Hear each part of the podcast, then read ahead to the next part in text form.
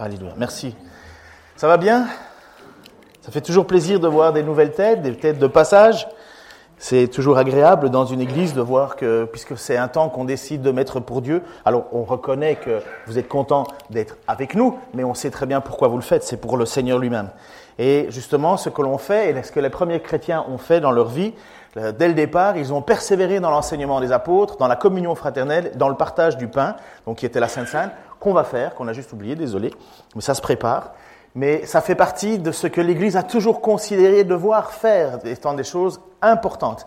Et l'enseignement de la parole, même si nous vivons aujourd'hui avec presque tout le monde une Bible avec soi, euh, enfin presque chez nous, malgré que la Bible peut être aussi un livre qu'on possède mais qu'on lit pas, il y a quand même cette volonté dans l'Écriture de persévérer dans l'enseignement des apôtres et surtout en tant que communauté parce que nous sommes là à être enseignés en communauté. D'ailleurs, si vous regardez dans l'Écriture, euh, les lettres ne sont jamais ou très très rarement adressées à une personne. Euh, sauf Philémon, par exemple, Paul qui va écrire à Philémon, et ainsi de suite. C'est toujours des enseignements qui sont donnés à une communauté. Parce que l'Église, c'est un peuple, et Dieu parle à un peuple, et il s'est choisi un peuple. Et il a basé, et merci de le rappeler, que c'est à partir de notre foi et de notre espérance en Christ que nous devenons un peuple euh, choisi par Dieu. Ce n'est même pas nous qui l'avons choisi, Dieu, c'est Dieu qui nous a choisis. Mais en même temps, il y a des moments où, dans l'Écriture, et quand Jésus est venu dans l'évangile de Marc, puisque je fais une étude euh, euh, successive de l'évangile de Marc, il y a des moments où on passe des... Voilà. Alors quel genre de test on peut passer dans une vie?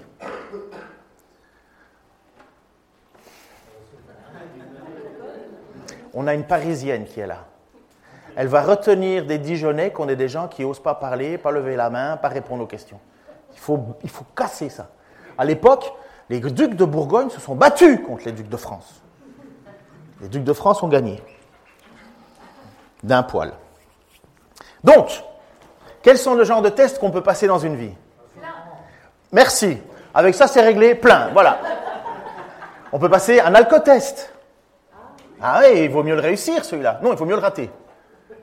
Il vaut mieux le rater, il vaut mieux le rater. On peut passer quel genre de test? Un genre de test euh, du style, euh, après ça, on le dépose sur une table, euh, il y a une petite couleur bleue, ou je ne sais pas, je ne connais pas la couleur. Un test de grossesse? Ah ben ça change pas mal une vie, hein Ah, je peux vous assurer, hein Quel genre de test on peut encore passer?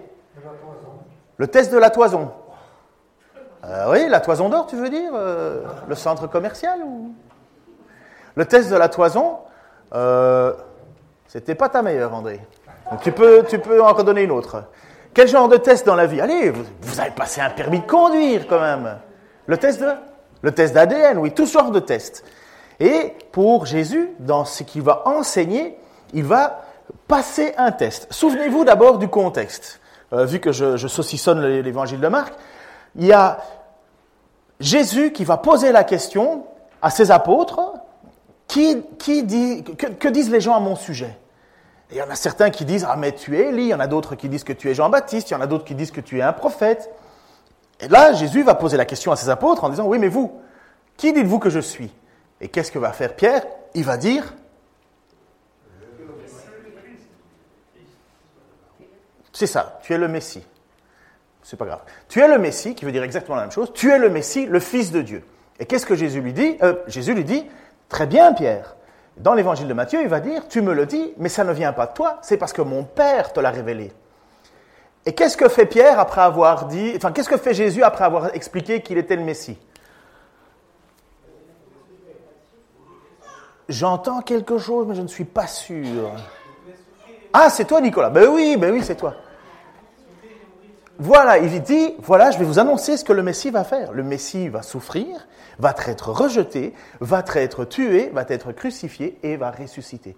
Et là, l'apôtre Pierre, il dit, première chose, ah ça, jamais, hein. ça, de mon vivant, jamais tu mourras sur une croix. Et c'est là où Jésus se tourne vers lui et va lui dire une phrase tonitruante. Mais Jésus se retourna, regarda ses disciples et reprit Pierre sévèrement, arrière, Satan, éloigne-toi de moi, car tes pensées ne sont pas celles de Dieu, ce sont des pensées toutes humaines. Ouf. Pourquoi est-ce que Jésus dit cela à Pierre? Pourquoi est-ce que Pierre, d'un côté, comprend, et c'est ce qu'on avait prêché la semaine passée, pourquoi Pierre comprend très bien que Jésus est le Messie, D'accord? Mais Pierre n'a aucune idée de ce que fait le Messie.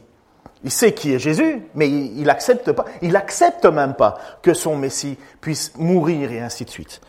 Alors le texte continue, et ça c'est pour nous, ben, c'est encore plus clairement pour nous, parce que après qu'il y ait eu cette, ce petit passage-là, finalement où là Pierre doit avoir les genoux qui tremblent quelque part en se disant mais qu'est-ce que j'ai dit, qu'est-ce que j'ai fait, euh, et là il y a Jésus qui va enseigner toute la foule. Donc c'est l'image suivante.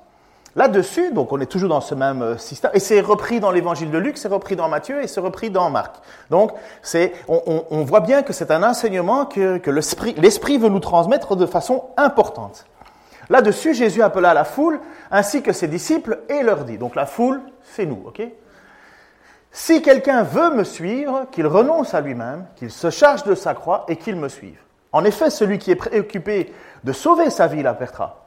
Mais celui qui perdra sa vie à cause de moi et de l'évangile la sauvera. Image suivante. Si un homme parvenait à posséder le monde entier, à quoi cela lui servirait-il s'il perd sa vie? Et, et que peut-on donner pour racheter sa vie? Si quelqu'un a honte de moi et de mes paroles au milieu des hommes, de ce temps, qui sont infidèles à Dieu et qui transgressent la loi, le Fils de l'homme, à son tour, aura honte de lui quand il viendra dans la gloire de son Père avec les saints anges. Est-ce que c'est plutôt clair? Ou bien est-ce qu'on va essayer de dire oui, mais c'était culturel, c'était pour l'époque, c'était pas pour maintenant, mais Jésus n'a pas honte de nous, et moi j'ai pas honte de Dieu, et de toute façon, même si j'avais honte, ce serait pas grave parce que Jésus m'aime, et je l'ai chanté dimanche. Est-ce que c'est culturel ou est-ce que est-ce qu'on a besoin de rajouter quelque part quelque chose à ce qui vient d'être dit? Même le petit a compris que c'était difficile. Remets l'image avant, s'il te plaît si quelqu'un veut me suivre, normalement, un chrétien, chrétien, ça veut dire suiveur de Christ. Et en fait, sachez que à l'époque, en fait, chrétien, c'était même une insulte. Oh, on dirait vous les petits Christ, les petits Christ. D'ailleurs, au Québec, on a cette expression euh, euh. C'est une expression qui est utilisée comme un peu comme une une insulte. Ah, je crisse, ton camp d'ici, ça veut dire euh, dégage, va-t'en. Euh, je suis en Christ. C'est une façon de dire euh, finalement une insulte. Mais à l'époque, traiter quelqu'un de chrétien, c'était une insulte. C'était vu comme étant quelque chose de péjoratif. C'est comme si je vous disais, oh, vous êtes des petits bouddhas. Vous imaginez le Bouddha?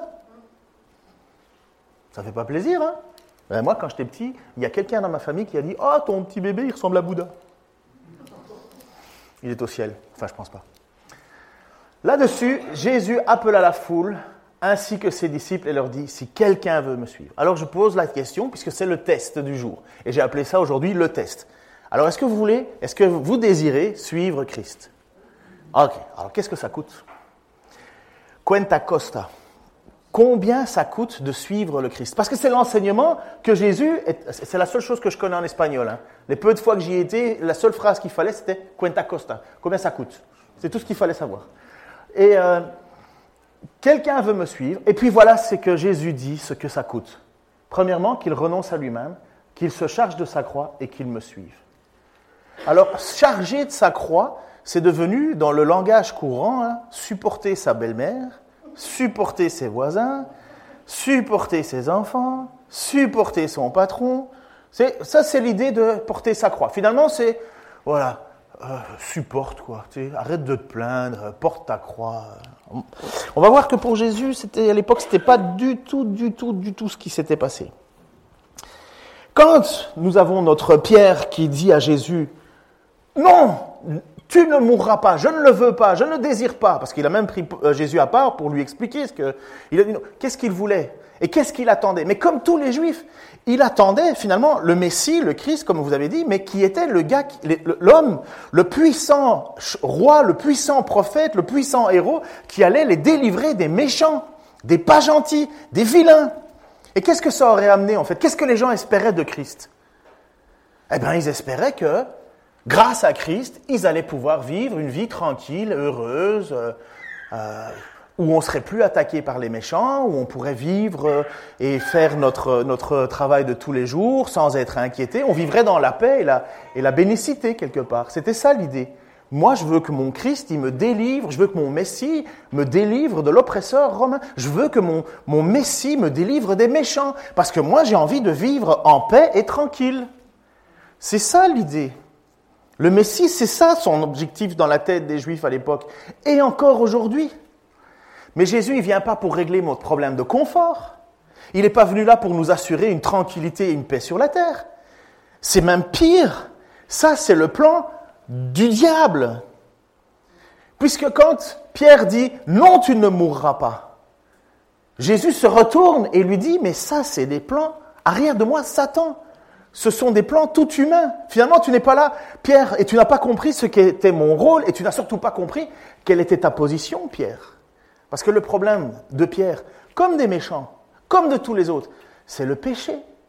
C'est le fait que nous sommes pécheurs, le fait que nous n'aimons pas vraiment totalement Dieu.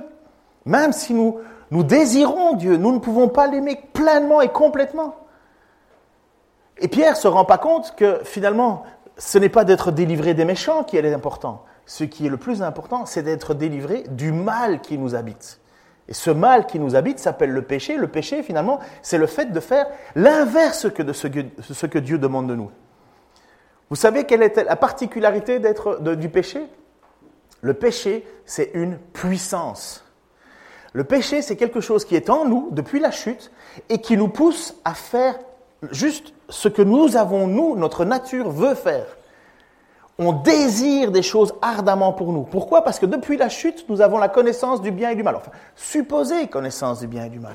Et nous avons décidé ce qui nous plairait et ce qui ne nous plairait pas. Et ce péché lutte contre quoi? Contre l'obéissance à Dieu. C'est pour ça que l'apôtre Paul va dire le mal que je veux faire. Le mal, pardon, que je ne veux pas faire, je le fais.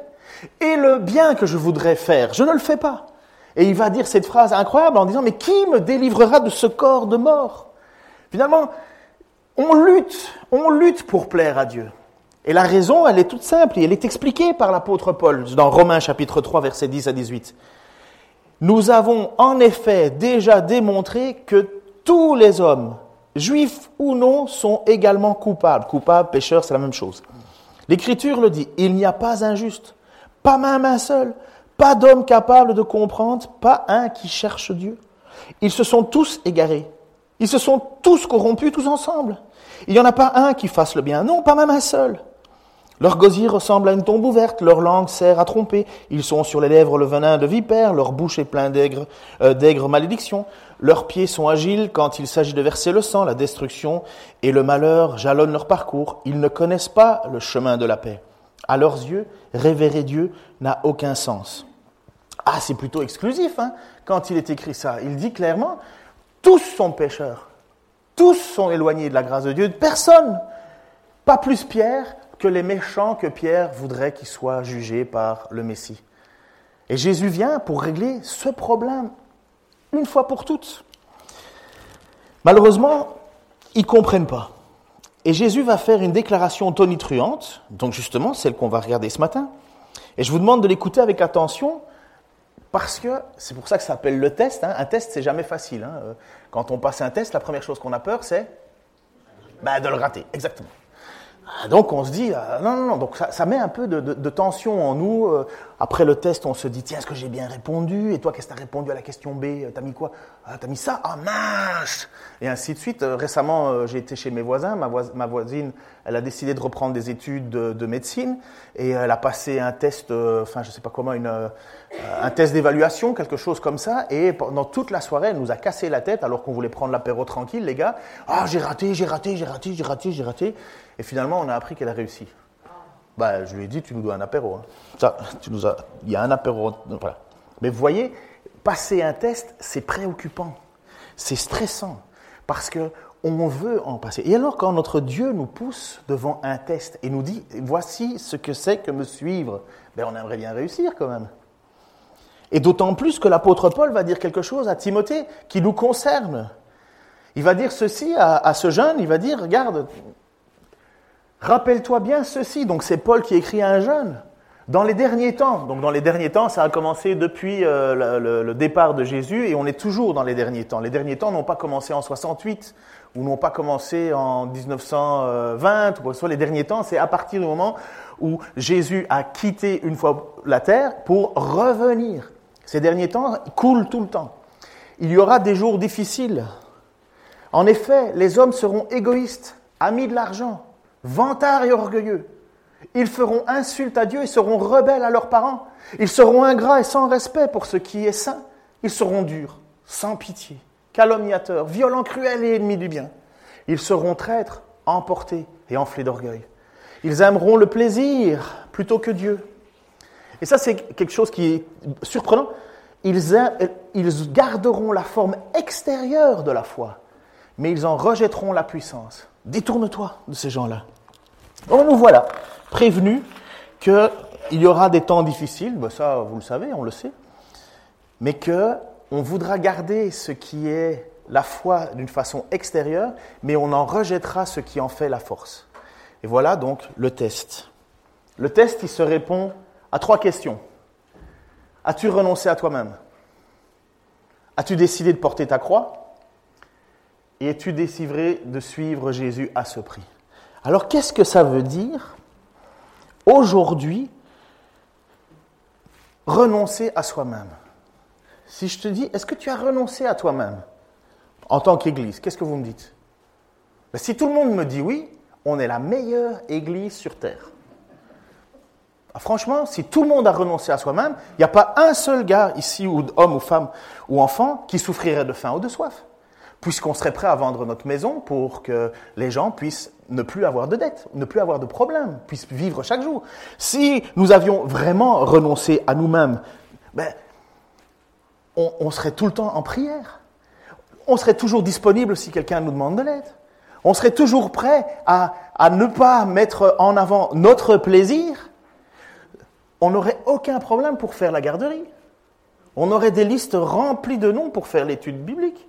Quand on doit enlever les feuilles, et ça c'est des bêtises, hein, quand on doit enlever les feuilles, on ne devrait pas pleurer. On, serait une église où, lorsque les gens nous regarderaient de l'extérieur, ils diraient, t'as vu ça? Il y a toujours quelqu'un prêt à faire quelque chose. On est là? On en est, on en est là? Non. Voilà. Donc voilà, renoncer à soi-même, pas si facile. Arriver à l'heure, c'est déjà compliqué. Et là, on a une heure de plus, hein. donc on ne devrait même pas avoir d'excuses. Hein. Comme Manu, il me dit Ah merde, j'ai pas fait attention, j'ai cru que j'étais en retard. J'ai dit Bah, t'es sauvé, Manu. On a eu une heure de plus. Mais Manu est quand même fait partie des personnes qui sont régulièrement là, mais vous, vous le comprenez même quand on veut faire le bien, on n'y arrive pas, parfois on est surpris et compagnie. Ça veut dire que d'une manière ou d'une autre, renoncer à soi-même, c'est compliqué. Qui a décidé de partir à la place de prendre ses vacances à la fin de l'année, de dire voilà le budget que j'avais prévu pour partir en vacances, j'ai entendu qu'il y avait quelqu'un ou quelque chose qui se passait, qu'ils avaient besoin d'aide là-bas, mon budget vacances, hop, je l'envoie. C'est ça renoncer à soi-même. C'est quoi renoncer à soi-même?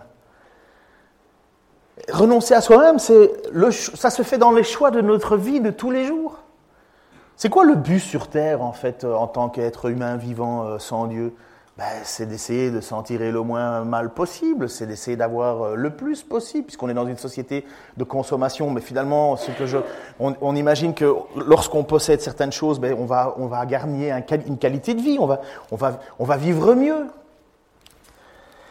Et imaginez-vous, et je m'imagine avec vous, hein, si Jésus avait décidé de ne pas renoncer à lui-même, donc notre modèle, notre serviteur, notre Seigneur, et imaginez cette petite histoire, c'est totalement euh, imaginaire, je l'ai inventé moi-même, où Jésus serait dans le jardin de Gethsemane. Donc Gethsemane, c'est l'endroit où le texte nous dit que Jésus alla prier son Père et sua des gouttes de, sang D'ailleurs, avec mes voisins, je dis parfois, c'est des médecins, hein, les tous. Et alors, je pose la question parce qu'il y en a un qui est angiologue, et donc il s'occupe des veines et euh, et, des, artères. Et je lui dis, est-ce que c'est possible, oui ou non, de suer du sang? Tiens, je voudrais savoir. Alors, euh, puisque le texte nous dit que euh, Jésus sua du sang. Alors il me répond, ben non, c'est pas possible. Hmm, j'aimais pas sa réponse. Surtout qu'il ne connaît pas Dieu, il veut pas le connaître par apparemment, pas encore, mais il est tombé sur un titu. Et alors je dis, je vais regarder, j'ai appelé mon ami. Et mon ami, c'est qui? C'est Wikipédia. Alors je cherche, suer des gouttes de sang. Et oui, suer des gouttes de sang, ça existe. C'est vrai. J'ai oublié le nom. Hein. Je n'ai pas passé d'examen à ce moment-là, mais oui, ça existe. J'étais content de faire la leçon à mon angiologue. mais Jésus a tellement sué des sangs. Mais imaginez qu'il serait dans ce jardin, finalement, à quelques heures de la mort qui lui est prévue, et il, disait, il dirait, écoute Père, je sais que tu m'as envoyé pour ouvrir ma vie, offrir ma vie pour eux, mais j'ai besoin de m'occuper de moi. J'ai besoin de temps pour moi. Tu comprends, Seigneur? Et en plus, ils ne le méritent pas. Je je vais quand même pas m'esquinter pour eux. Je vais, vais quand même pas, souffrir pour eux. Pourquoi je le ferais d'abord? Ils ne le méritent pas. Et moi, moi, je le mérite le ciel. Je le vaux bien. Je suis ton fils. Moi, je mérite le bonheur. Je, t'ai toujours obéi. J'ai toujours fait ce que tu attendais. Vous imaginez un peu la, scène, ce serait rocambolesque. Mais Jésus, il nous enseigne à le suivre et à renoncer à soi-même. Et il est le, modèle absolu du renoncement à soi-même. Et on n'a pas facile, vous et moi. On n'a absolument pas facile dans notre société. Pourquoi? Parce que si vous analysez, je trouve que le meilleur, le meilleur, la meilleure analyse de notre société, c'est la publicité. Je crois que la publicité, c'est elle qui nous pousse dans une nouvelle conception du monde, dans une nouvelle façon de voir les choses. Et la publicité, il y a eu un certain moment, et vous le savez, si je vous le dis parce que je le vaux bien, voilà, vous savez, oui, ben vous avez compris que moi, apparemment, je ne le vaux pas. je ne peux plus rien espérer selon le monde de consommation. Mais il y a cette notion de mais tu le vaux bien. À l'époque, acheter un produit, quand on, regardait des publicités, le produit finalement qu'on allait acheter était un produit où on vantait la qualité du produit.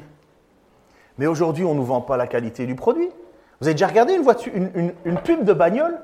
Est-ce que vous avez déjà regardé dans une pub de voiture aujourd'hui ce que c'est? Est-ce qu'on vous parle de la reprise dans l'accélération sur l'autoroute? Est-ce qu'on vous parle de, de... Non, on vous dit que si vous avez cette voiture-là, vous allez aller faire de la planche à voile le matin, enfin vous allez faire du surf le matin, l'après-midi vous allez aller faire une balade en montagne avec vos enfants qui courent partout joyeusement et le chien qui fait qui salit jamais l'arrière de la voiture, et puis le soir vous allez avoir votre costard, votre et vous allez manger dans un restaurant. On vous vend un style de vie.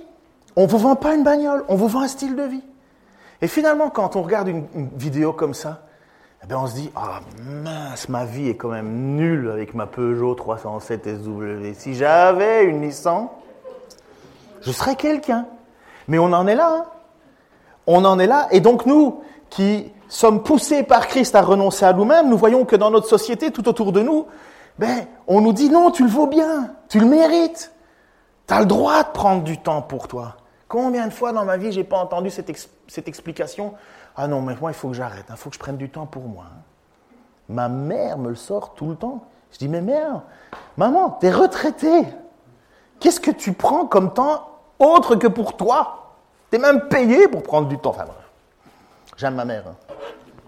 Mais comme c'est ma mère, on a des discussions. regardez ce que dit un, homme qui est euh, plus ou moins philosophe, il s'appelle Christopher Lash et il a écrit un livre sur la culture du narcissisme. Donc voici ce qu'il dit. À une époque moins complexe, la publicité se contentait d'attirer l'attention sur un produit et de vanter ses avantages. Maintenant, elle fabrique son propre produit. Le consommateur est perpétuellement insatisfait, agité, anxieux, blasé. La publicité sert moins à lancer un produit qu'à promouvoir la consommation comme style de vie. Elle éduque les masses à ressentir un appétit insatiable, non seulement de produits, mais d'expériences nouvelles et d'accomplissements personnels. Est-ce que vous croyez que c'est un peu vrai? Est-ce que vous le voyez? Vous achetez une voiture, vous achetez une voiture modèle 2017, et vous vous dites, waouh, parce qu'en plus c'est cher, et puis trois semaines après, il y a le nouveau modèle qui est là. Ah, mince, j'ai le mauvais modèle. Vous achetez un téléphone qui fonctionne super bien, et bien, euh, ah, après ça, il y en a un autre et ainsi de suite, et ainsi de suite. Et constamment, finalement, on a l'impression de ne pas, d'être mis à la marge, d'être mis de côté. Et Jésus nous dit, mais le secret, c'est renonce à toi-même. Tu ne le vaux pas. Et finalement, le péché devant Dieu nous dit, mais vous méritez rien. Et d'un autre côté, le péché en nous nous dit, mais tu le vaux bien. Vous serez des dieux vous-même. Mais non, vous ne mourrez pas. Vous serez des dieux vous-même. C'est le mensonge du diable. Suivre Jésus en ne cherchant pas à gagner sa vie, à essayer de la rendre meilleure et ainsi de suite, même s'il n'y a pas forcément du mauvais là-dedans. Hein. Faut pas tout noircir, mais il y a un moment où est ton identité? Quelle est ton identité? Et Christ nous dit, l'identité du chrétien, c'est premièrement renoncer à soi-même. Tu veux me suivre? Oublie-toi. Et c'est pour ça qu'il va dire celui qui voudra, celui qui est préoccupé, c'est l'image suivante s'il te plaît, celui qui est préoccupé de sauver sa vie la perdra, mais celui qui perdra sa vie à cause de moi et de l'évangile la sauvera. On n'est pas tous à partir comme missionnaires au bout du monde, on ne fait pas tout ça. Mais considérer que Christ est plus important que moi et que moi je ne mérite rien que sa grâce, c'est déjà un très très bon point de départ. si tu te trouves à devoir faire des choix difficiles pour Christ, eh bien, tu dois faire Christ, tu dois choisir de suivre Christ. C'est ça, renoncer à soi-même. Vous savez, combien de fois, moi, en tant que pasteur, hein, il n'y avait pas des moments où je me dis le lundi, ouais, je quitte cette église. J'en ai marre, j'en peux plus. C'est comme ça, hein, c'est pas de votre faute, c'est, tout le monde a ses luttes. C'est comme vous au boulot et ainsi de suite. Parce que, bref. Et je pense à quoi alors comme église? Bah, Une église où les gens sont actifs, quoi. Où, tout tourne, où tout est magnifique. Et si ça peut être proche de la plage, c'est encore mieux. Et s'il y a des palmiers et du soleil et une température constante de 25 degrés Seigneur, appelle-moi, hein. je suis prêt. Mais ça, c'est pas des pensées où j'ai vraiment renoncé à moi-même. Hein. Votre pasteur, il est aussi égoïste. Hein. non, se renoncer à soi-même, c'est dire, Seigneur, là où tu décideras, j'irai. Et peu importe, j'accepte. Mais c'est pas facile. Ma première question, c'est est-ce qu'il y a du réseau? Si je vous montre quatre images, laquelle vous semble la plus douce? J'espère qu'il n'y a pas d'enfants, j'aurais dû poser la question avant.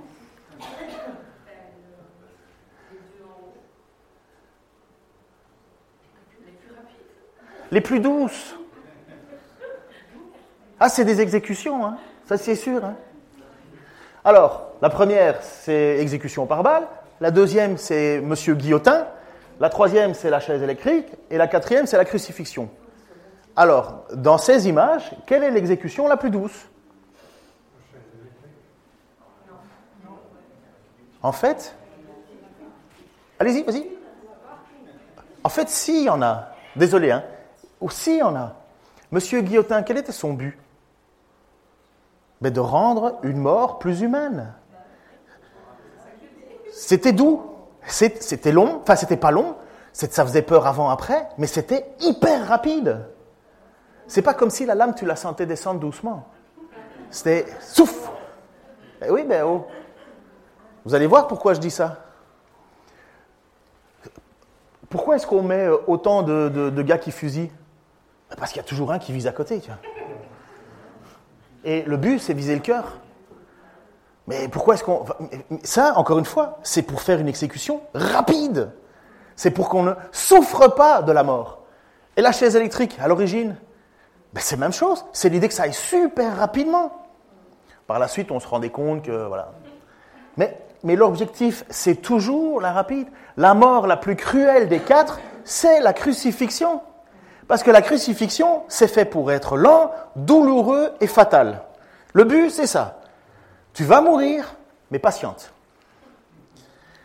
C'était absolument horrible la crucifixion. Et c'était commun et banal à l'époque de Jésus-Christ.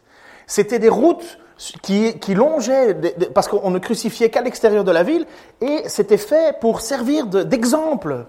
Et lorsque vous marchiez le long du, pour vous rendre dans une certaine ville, eh ben vous marchiez à, euh, enfin, il y, avait, y avait pas de lampadaire, il y avait des corps qui pendaient, crucifiés, dont certains étaient déjà morts et d'autres étaient en train d'agoniser. Et vous entendiez, et ça, c'est horrible. On préfère un PAM ou un ou un à la limite. Mais une crucifixion, quelqu'un qui souffre lentement, mais c'est dégueulasse. C'est horrible.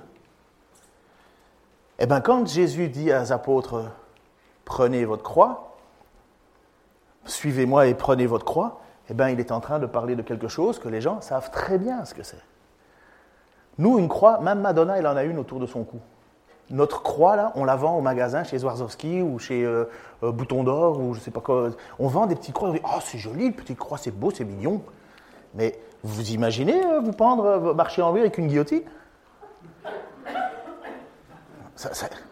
Ou, une chaise électrique ou, les trois Non, nous, une croix, c'est devenu beau, c'est gentil, c'est joli.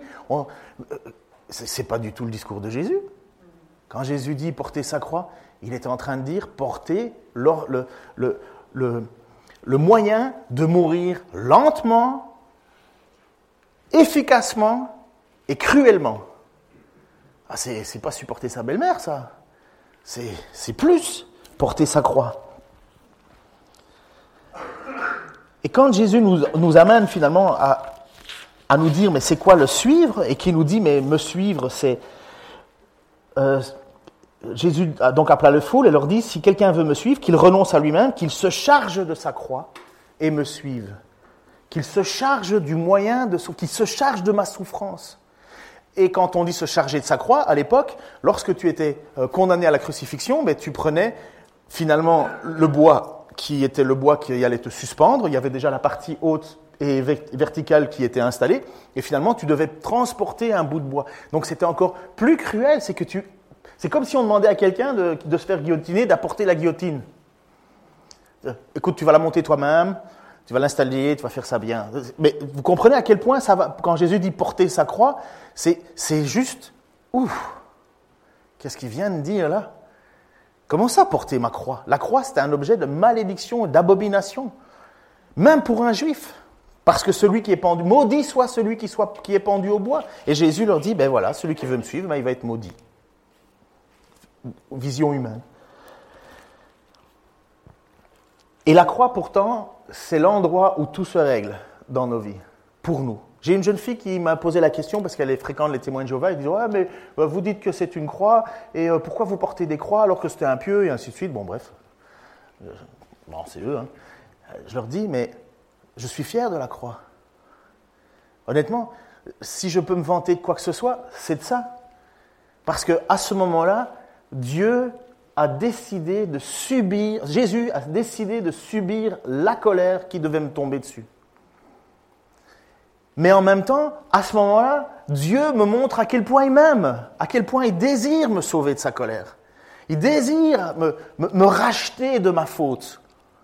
Et c'est pour ça que Jésus dit, mais regardez, celui qui veut me suivre, eh bien, il doit premièrement renoncer à lui-même. Parce que je ne suis pas là pour que vous ayez une meilleure vie. Ici, je suis là pour régler un problème fondamental, le péché. Ça va? Bon. Vous allez... Euh, désolé, mais je vous avais dit, c'est le test. Et le test, c'est jamais facile. Quand est-ce que c'est que la dernière fois que tu as renoncé publiquement ou tu as dit publiquement, non, moi je ne fais pas ça? Parce que tu voulais mettre en avant ta foi chrétienne porter ta croix.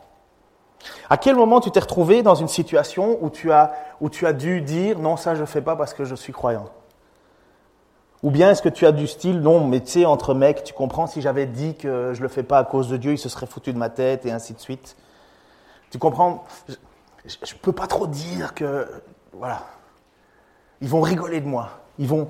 Ils vont je, je vais passer pour un idiot.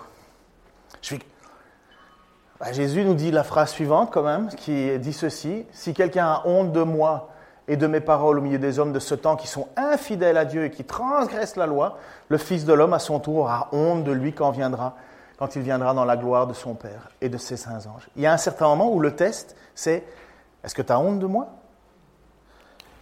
C'est l'évangile, hein c'est le même évangile où il dit que Dieu a tant aimé le monde qu'il a donné son Fils unique. C'est les mêmes paroles, c'est les mêmes phrases de Jésus qui nous dit Si tu as honte de moi, j'ai honte de toi.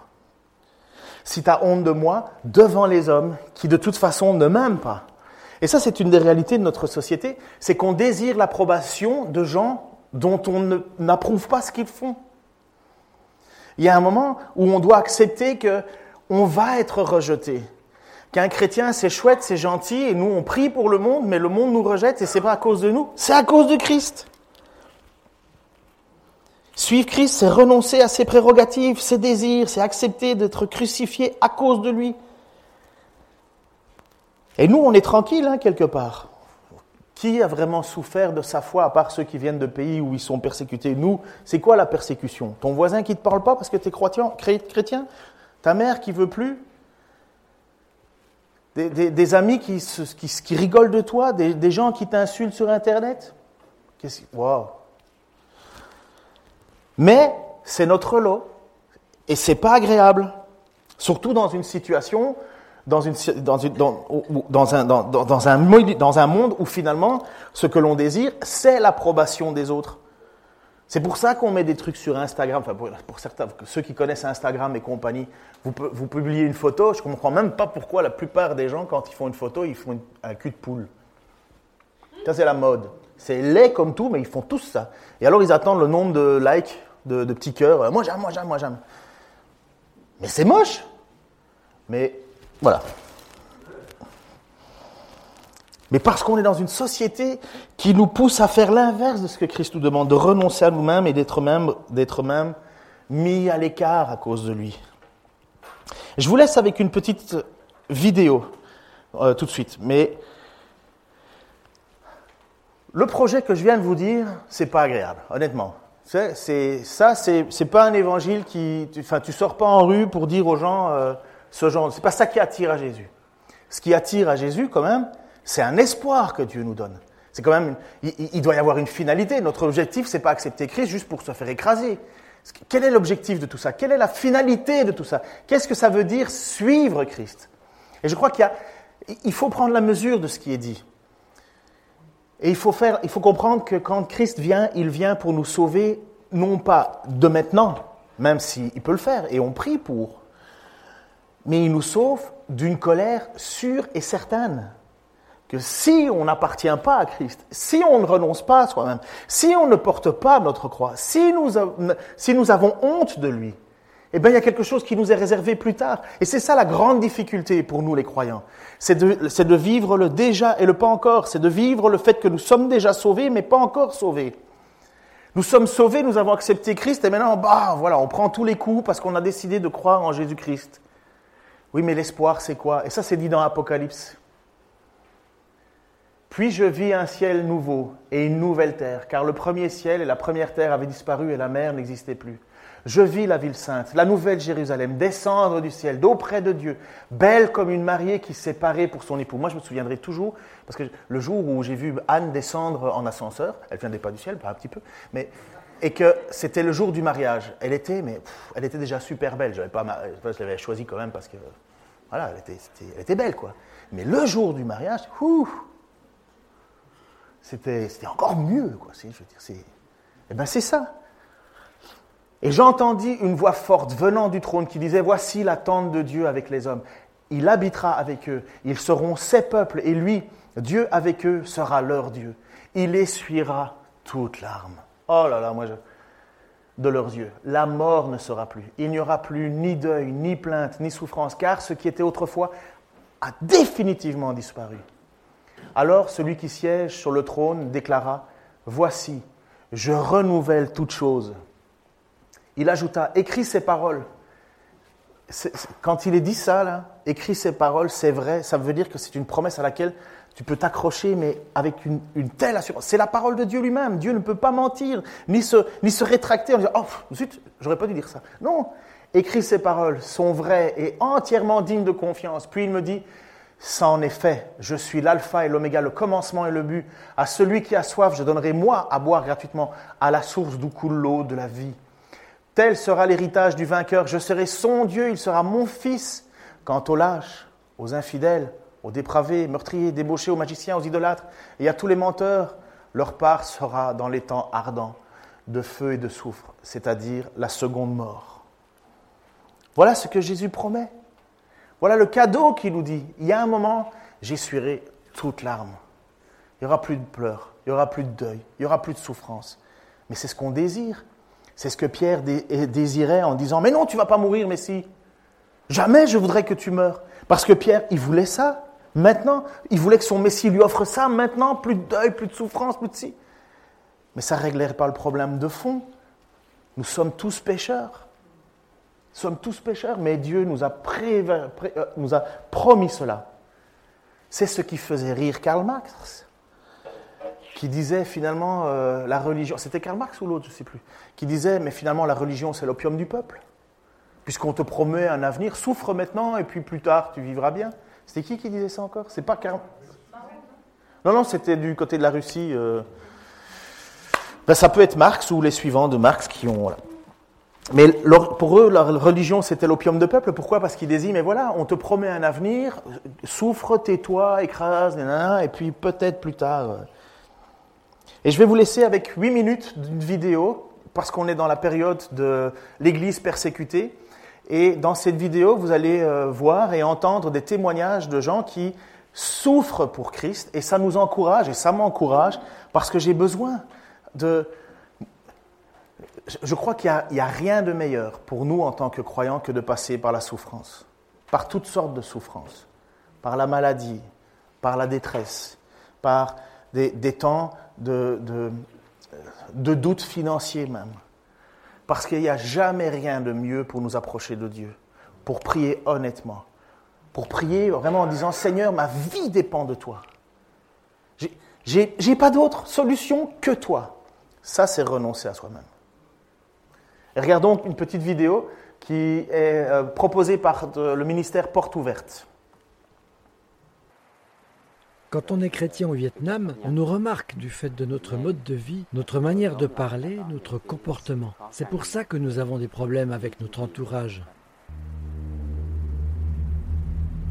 Beaucoup se moquent de moi et disent des choses horribles qui me rendent très triste.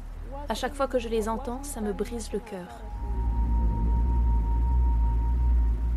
Les gens de mon village et ma famille remettent en question ma foi.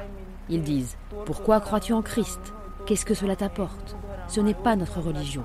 Notre religion, c'est l'hindouisme. Ceux qui adhèrent à la religion chrétienne sont méprisés. Ce sont des intouchables. Ils me menacent et me persécutent. À plusieurs reprises, nous avons vu les hindous manifester avec leur slogan contre les chrétiens. Ils parlent d'éliminer les chrétiens, d'éliminer les pasteurs de l'Inde, de supprimer les étrangers, de placer les divinités Rama et Krishna dans les églises. Vous êtes la lumière du monde. Vous êtes une ville sur un sommet. Une ville sur un sommet ne peut être cachée. Aujourd'hui, alors que l'Église fait face à un regain de persécution de la part du gouvernement, même si vous voulez vous cacher, vous ne le pourrez pas.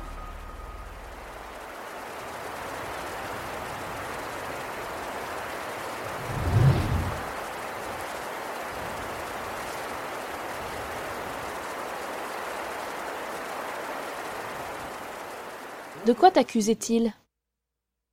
Accusait? Oui, qu'est-ce qu'il disait qui n'allait pas? Quel était ton crime? Ils ont dit beaucoup de choses qui n'étaient absolument pas vraies. Ils m'ont traité comme un opposant politique. Ils m'ont dit Tu t'opposes au gouvernement, parce qu'il s'agit d'une république islamique. Donc évangéliser au nom de Jésus, c'est contre notre loi. Ils ont aussi dit que j'insultais leurs saints, ce qui est un total mensonge.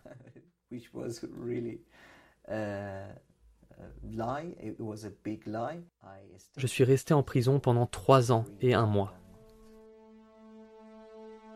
Wow, le premier jour de prison.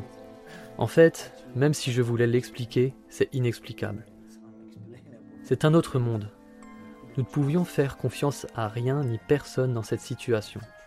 Nous pouvions seulement prier, nous accrocher à Dieu avec un profond sentiment de peur et d'angoisse.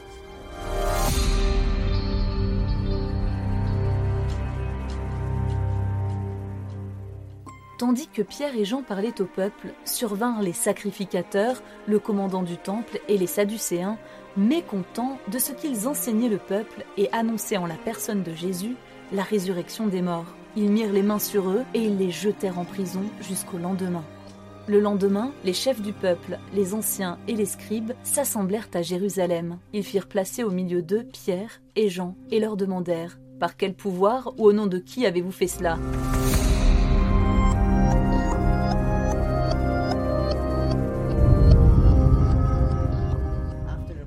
Après quelque temps que j'étais en prison, Dieu m'a parlé. Avant qu'il ne me parle, j'avais ce sentiment que si j'étais en prison, c'était de ma faute. C'était à cause de ce que j'avais fait de mal, et Dieu me punissait. Mes prières étaient tout le temps centrées sur moi. S'il te plaît, Seigneur, pardonne mon péché, change mon attitude. Ça ne tournait qu'autour de moi. Un jour, Dieu m'a parlé. Il m'a dit, Moshtaba, arrête d'être égoïste. Si tu es en prison maintenant, ce n'est pas à cause de toi, c'est à cause de moi. Regarde autour de toi. Et j'ai regardé autour de moi.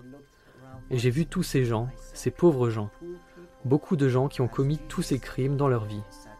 J'ai vu les pécheurs, ceux avec qui Jésus s'asseyait, ceux qui l'aimaient. Et Jésus me disait, c'est le moment de leur annoncer ma parole, parce qu'ils ont besoin de moi. Personne d'autre ne peut le faire. No one, no one can do it.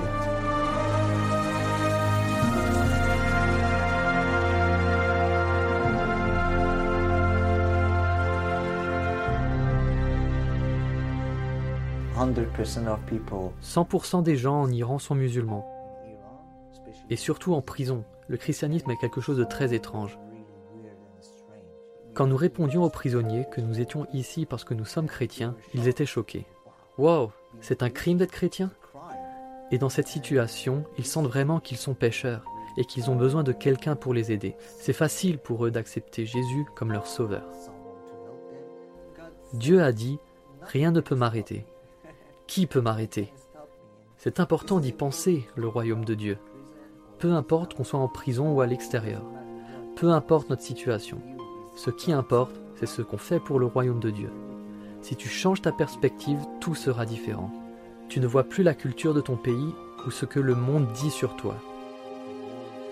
Tu vois juste la volonté de Dieu pour son royaume.